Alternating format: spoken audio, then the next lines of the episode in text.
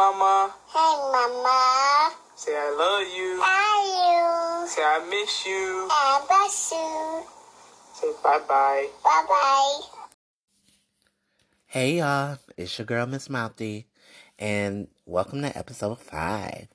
And so, first, let me say, I missed y'all so much, so I decided to redo episode five. If y'all really tune in every Monday, then you'll know that the last episode five was uh, to my daughter Aspen on her fourth birthday. And so I decided to redo it because I didn't like the quality of the editing and I also wanted to give y'all my best. And at that time, I wasn't in the best space or in the best emotional part. Not to even say that I'm at the best now, because if you think this is about to be one of my normal, uplifting, motivating episodes, you're sadly mistaken. So you may want to stay tuned to next week's episode, maybe. Um, but I think it's important to be honest and very transparent when I talk about where I'm at in my life, right? So if you know about the trailer of this um, podcast, then you know that I talked about the joys, the love, the everything. So it's not just gonna always be one sided, and I don't want to give y'all any fake anything or no half ass produced episode. So to kick this episode of motherhood off, I want to do a quote by a young lady named Whitney Mad. And so she says, giving grace to yourself is no more important than when you become a mother. And I felt that in my soul because the moment you become a mother, it's a part of you that has to become a little bit more tender with your own self. Um, I think the things that we used to do and say and move and operate, you can't move in that space anymore. I mean, some of you can, but I just find that as a mother, there's a certain type of way I hold myself to a new standard. And the biggest thing I got from that quote was that I really, really, really, really had to forgive myself for the moments that I felt like as a mom I didn't get right or I didn't do at my best capacity. And I felt like I failed my child. So if there's any moms out there like myself, then you know that we go in and with this perfect mindset or we're going to be the best at everything. And then when those moments get a little rocky, because you know they do, when they get a little rocky and they get a little challenging, that's when it's hard to navigate how to to navigate how to be the best you and how to be the best mom. And so it's no handbook to that. But um this was important because of my daughter's birthday and I think just like overall hindsight, there are so many moms that could benefit from just knowing that it is okay that you don't have all the answers. It is okay that like sometimes you get flustered or your emotions get the best of you. Hell, dads for that matter too. I don't want to just narrow it down to women, but because I am a mother, I just feel how important motherhood, like for me, I'm to say this for me, the reason why this is so important is because all of the sacrifices that I made, um, the sacrifices that I know my mother has made with um, just being a single mom. And so, if there are any single moms listening, I I give you hats off to you, hats off to you for showing up and being dedicated and doing what you're supposed to do for your child best interest. Um, but yeah, for people who don't know, I am currently going through a custody battle with my child's father, and the funny thing is that it's been going on for so long that I feel like I don't know when it's gonna ever end. And so now we got this shit called Corona. corona, okay? She didn't just put a halt on all my plans. Like, they didn't shut the courts down. Like, uh uh-uh. uh And why this so important to me is because we're going to go back. Boom. When I was in my relationship, we did a video, it went viral. So you had the whole world watching my baby turn one, but at the same time, all this criticism came around having a trans family and having a baby and all these things. And so, even though I had the whole world kind of like being transphobic as fuck, I knew that my daughter would have her mother and her father. So I didn't care what anybody had to say. So f- fast forward um the like next year and a half and when we decide to break up it becomes this reality where you feel like I really tried and I know a lot of people stick their relationships out for they stick their relationships out for their children and I'm not one to say whether that was good or bad for the child but for me it just our relationship was very toxic. It was not working. I could no longer hold his shortcomings and try and be a great mom to my daughter. One had to give, and I'm going to always choose to be a great mother before taking on the slack of a man. So, with that being said, in the midst of all that we had went through, you could I broke up we broke up. I moved out. Um I was still co-parenting or at least trying to, right? Most people had that time to mourn the relationship, grieve, have some time, hell, even hate them, burn up their shit. I didn't get that time. So immediately from moving out, you have to go into when you're a parent, you have to go right into finding stable housing, figuring out what's the best move for y'all, what that looks like. And especially as a single mother, you then have to think about how can you do all of this on your own and still give your child the most of yourself. And so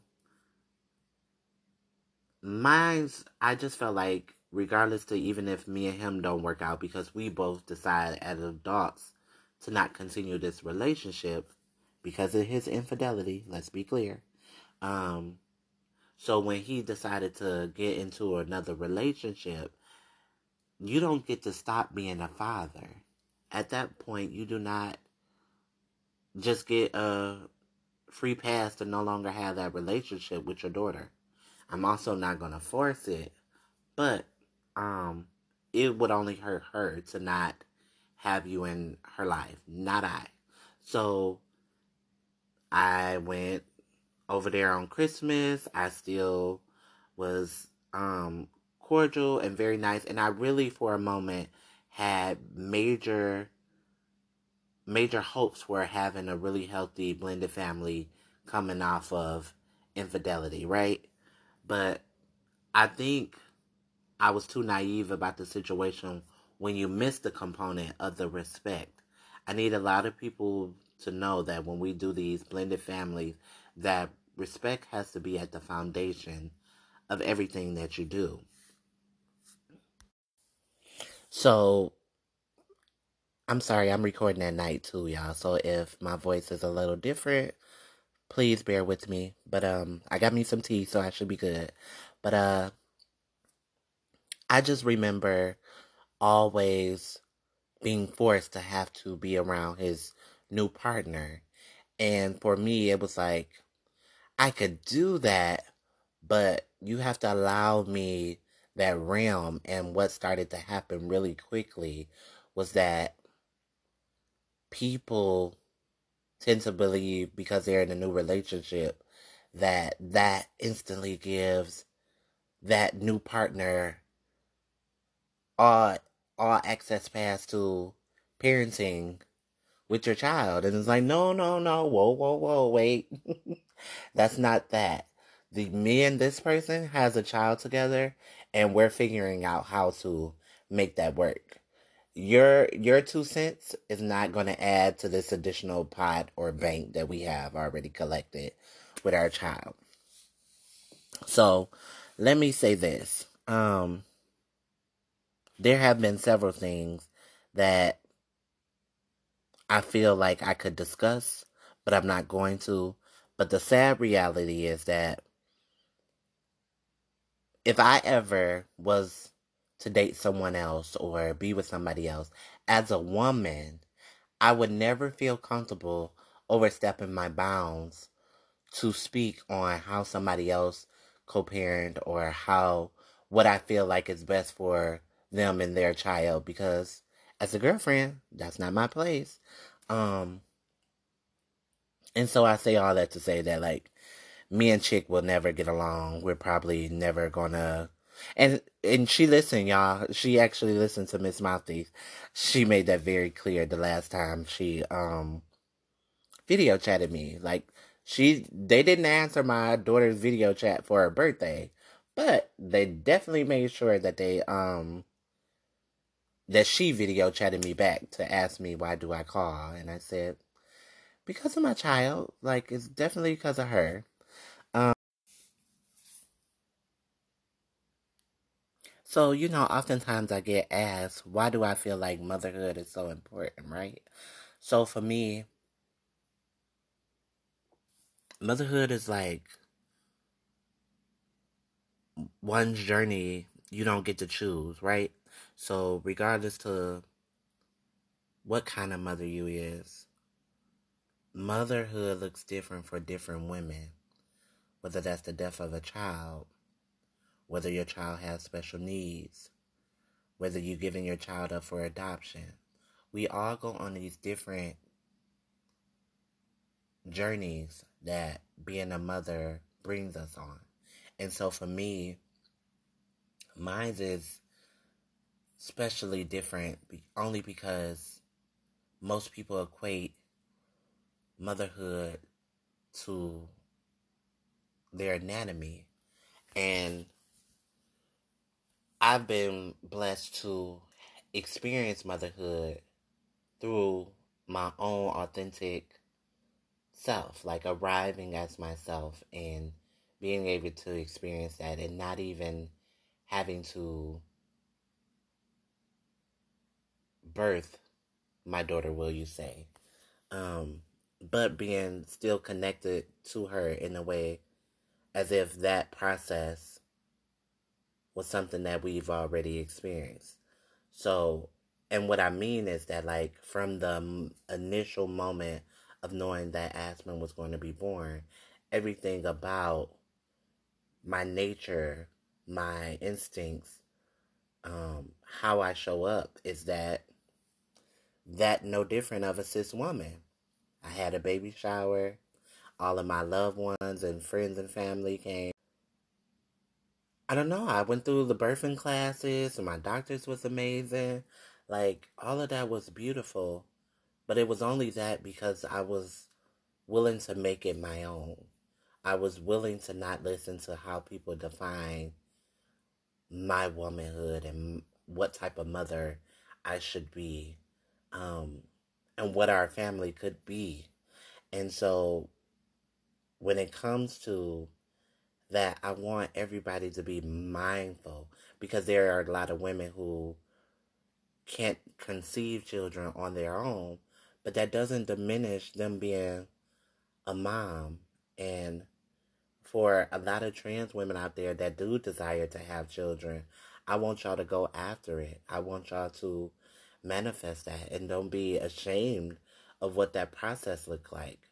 People who have surrogates, like all of that, when you connect with your child, is still as important to any process of how you go about it. Um, but yes, so because of Corona. Coronavirus! Coronavirus! Getting close to our court date, I'm like, you know, first it was a process to even have like these processes going, right? I had to file a motion, I had to wait. I had to wait for a court date. You go through all these trials and tribulations just to be able to be heard or seen. Because at this point, I'm like, oh, look, we don't agree. We can't get along. We can come to a compromise. Well, let me not say we. You can't come to a compromise. You can't work with me on the best benefit of what's best for our child. So we have to go to the legal system, which we know don't favor LGBT people, period, and especially people of color. But I just knew we needed some type of legal binding document where you can't just go and run off with my child all willy nilly like you do every time you and your girlfriend is in your good graces. So we leading up to everything. Boom, my court date was set for March 16th. Mind you, that's the following Monday after my daughter's birthday, which was March the 9th. So I was already a little irritated and disheartened by kind of already knowing going into it that I would miss her birthday. But I was like, okay, I'll get her back the following week, so it'll be amazing. And then what happens? Coronavirus happened. And they closed the courts down. So every time you feel like you're closer to getting where you need to be, something else happens. So the frustrating thing about this whole process is to feel so close to getting heard and having some things change for this to happen. So let's take a break really fast. Let's hear a few words from our sponsor, and then when we come back, I'll finish this episode of Miss Mouthy. Um, I just can't wait to get to the point where let me let y'all know this, right? I haven't physically seen my daughter since November. And that's because her father is sneaky. very sneaky and conniving. Um, he made a very false CPS report about me and then which is, was not accurate, but anybody who knows CPS, once you file a report, either the child the child basically can be in a home. So it went from us breaking up, you getting in a relationship, you going to a shelter, me telling you to come live with me so you don't have to, i.e., figure it all out. You can figure it out and have stable housing because I don't want you to figure it out around my child. And another thing, too, is a backstory that people don't understand that when trans women decide to conceive, we have to choose to stop our hormone therapy because when you want a child, the hormones just like interfere with that. So that's a sacrifice I had to make in and of it myself as well that nobody gets. And like for a trans person to not be on your hormones, it just really does a number to you. So fast forward back, boom. I think it was real convenient of the timing of the CPS report when you think that you've been living with me from the beginning of the year of 2009 to November of 2009. And the moment you get approved for Section 8, I ironically have a CPS report filed by you. Um, but in those moments when I go back to finding grace, right, is those moments that I never wanted my child to ever be in an unstable environment. So yes, will I put up with your father to that? Yeah. Um will I make sure that he's stable enough to where um hopefully it comes to some benefit to you? Yeah. But now black women, we got to stop doing that. When men just come with their less than, having asses, and they shortcomings, leave that right there. Let them build or establish or go through a few more people before they come to you and project that onto you, right?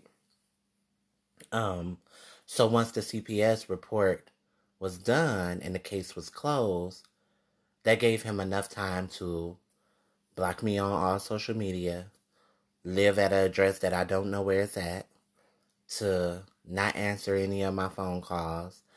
It was just uh, too many things. Just, and I don't see how we live in a day and time where people can do that. Like people can just uproot somebody's child and not tell you where they're going or what they're doing. And then when you go to all these different systems that, hey, police officer, can you get my child back?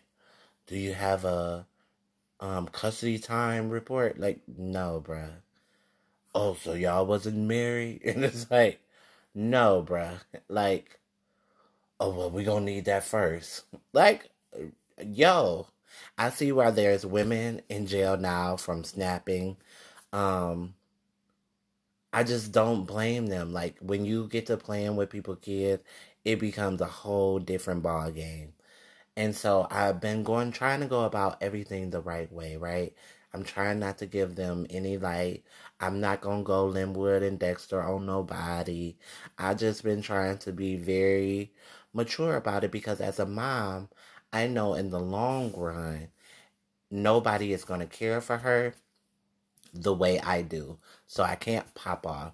I can't get a reason to get locked in jail because then I would have just thrown away every right that I had by that that moment and I just can't. So, I just say all that to say y'all where I'm at in my life and in this journey of motherhood, pray for me. Pray over my daughter. Pray that we will be reunited soon. Pray that corona happens really swiftly and go on about its way. and courts open really soon so I can go back to court. Um, and I just want to take some time to thank everybody who reached out to me, everybody who prayed for me, everybody who consoled me, let me cry, vent, yell, cuss, fuss. Like, that means a whole lot with going through this because I can't do it alone. And sometimes I try to, but I don't I don't want to do that anymore. Like I my new practice is as a black woman to not have to do anything alone anymore. To be okay with asking for help, to not feel like it's my obligation to be strong through life fucking hardships. So, with that being said, I want to thank like a, my amazing team at U of M, my friends, my close family members, um, my sisters over at T Stop. Like, it's just been amazing to see the support and like people, because uh, people who know me know how much my child means to me. And like, she means so much to them too, because they always like, Where's Aspen? We miss Aspen. When's Aspen coming home? And it is like a new dagger goes through my heart. And I'm just like, She's fine she's okay. I hope. Like, it's only so much you can do. Like, you just pray over your child and you just hope that they're okay. And I know that she misses me, and I I just can't wait till this be over. So you know, her mind can be back at ease, and she could be emotionally satisfied again. But yeah, the reality is that I need for people to understand that it is okay to not work out with somebody, but it's not okay to interfere with your children's lives and how parents have access to both of them. And like, I want to spend a special thanks to my homegirl Nkenge. So let me tell y'all about how bomb as fuck Nkenge is. One day I was just in distraught. Like, when you go through this too, you don't know where to turn. You don't know who to turn to. You don't know. So I still wanted to show up and do my work. If y'all haven't heard about Mothering Justice, they are an amazing organization that's in the city of Detroit that really focus on getting messages out um, for black mothers and our families. And let me tell you, so the work that they're doing over there, they are really pushing the agenda to get um, black and brown mothers earn paid sick time, affordable child care, women's health, and safety nets. So, well, those things are vital to the like survival of black mothers and our children and our families because we are the center of those. And that would those things would just make our lives a lot more efficient. So anywho, I found this place called Mothering Justice is I, am not gonna lie, I was a little scared and apprehensive at first because I'm like, oh, I'm about to be around these vaginas and all they're gonna be talking about is vaginas. Um, and they about to just make me feel like I'm just not important. And I had no idea the things that I was to learn and how I was to grow and how I would impact these women lives and how they would impact my lives and like how just bonding with other women is so important. Um, and having space with other black mothers was like so needed, like so necessary. So, um, anywho, Nkenge, if y'all don't know, she's a bomb ass mom. She is a kick ass activist um at what she does for the community. She is an author. She is an amazing like film goddess lesbian uh, from a whole nother planet, right? Um, but I went to her in her office and my spirit was just telling me like you gotta talk to her and you just gotta tell her how you feel. Like you just gotta get it. And for whatever reason, I was just drawn to her energy. Like I was just like, I don't know. I'ma just tell her. And Lord beholds, like I was able to like cry to her and tell her my frustration and she was just very helpful, very understanding. Um and I just appreciated that. That that act of kindness was something that I really needed for the betterment of like going through this whole custody battle. So Nkenge, if you're listening, I really appreciate you. Um, and y'all, y'all got to check out her book. Like I said, she's an author. Um, check out her most recent book, Dick and Donuts. Um, it is so amazing. Like, yeah, like it's a great read, especially with Corona going on and you just stuck in the house. Get both of her books. Check her out. Um, but yes, I wanted to just say I thank you and I appreciate you. Um, with that being said, y'all, I'm going to say this honor your mothers, whatever form that comes in, whether that's ballroom culture, your biological mother, your adopted mother, um, or the women that's in your life that just happen to be a mother to you. And fathers, stop making it so hard for mothers. Okay? Stop making it hard for a good mother because there is just like they are a good mother, they are a bad mother. And I think y'all need to realize that you could have been nursing, okay?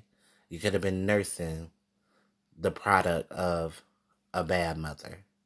So with that being said, it's Mouthy Mondays, and this your girl, Miss Mouthy, and I'll check y'all out on next Monday. I holla.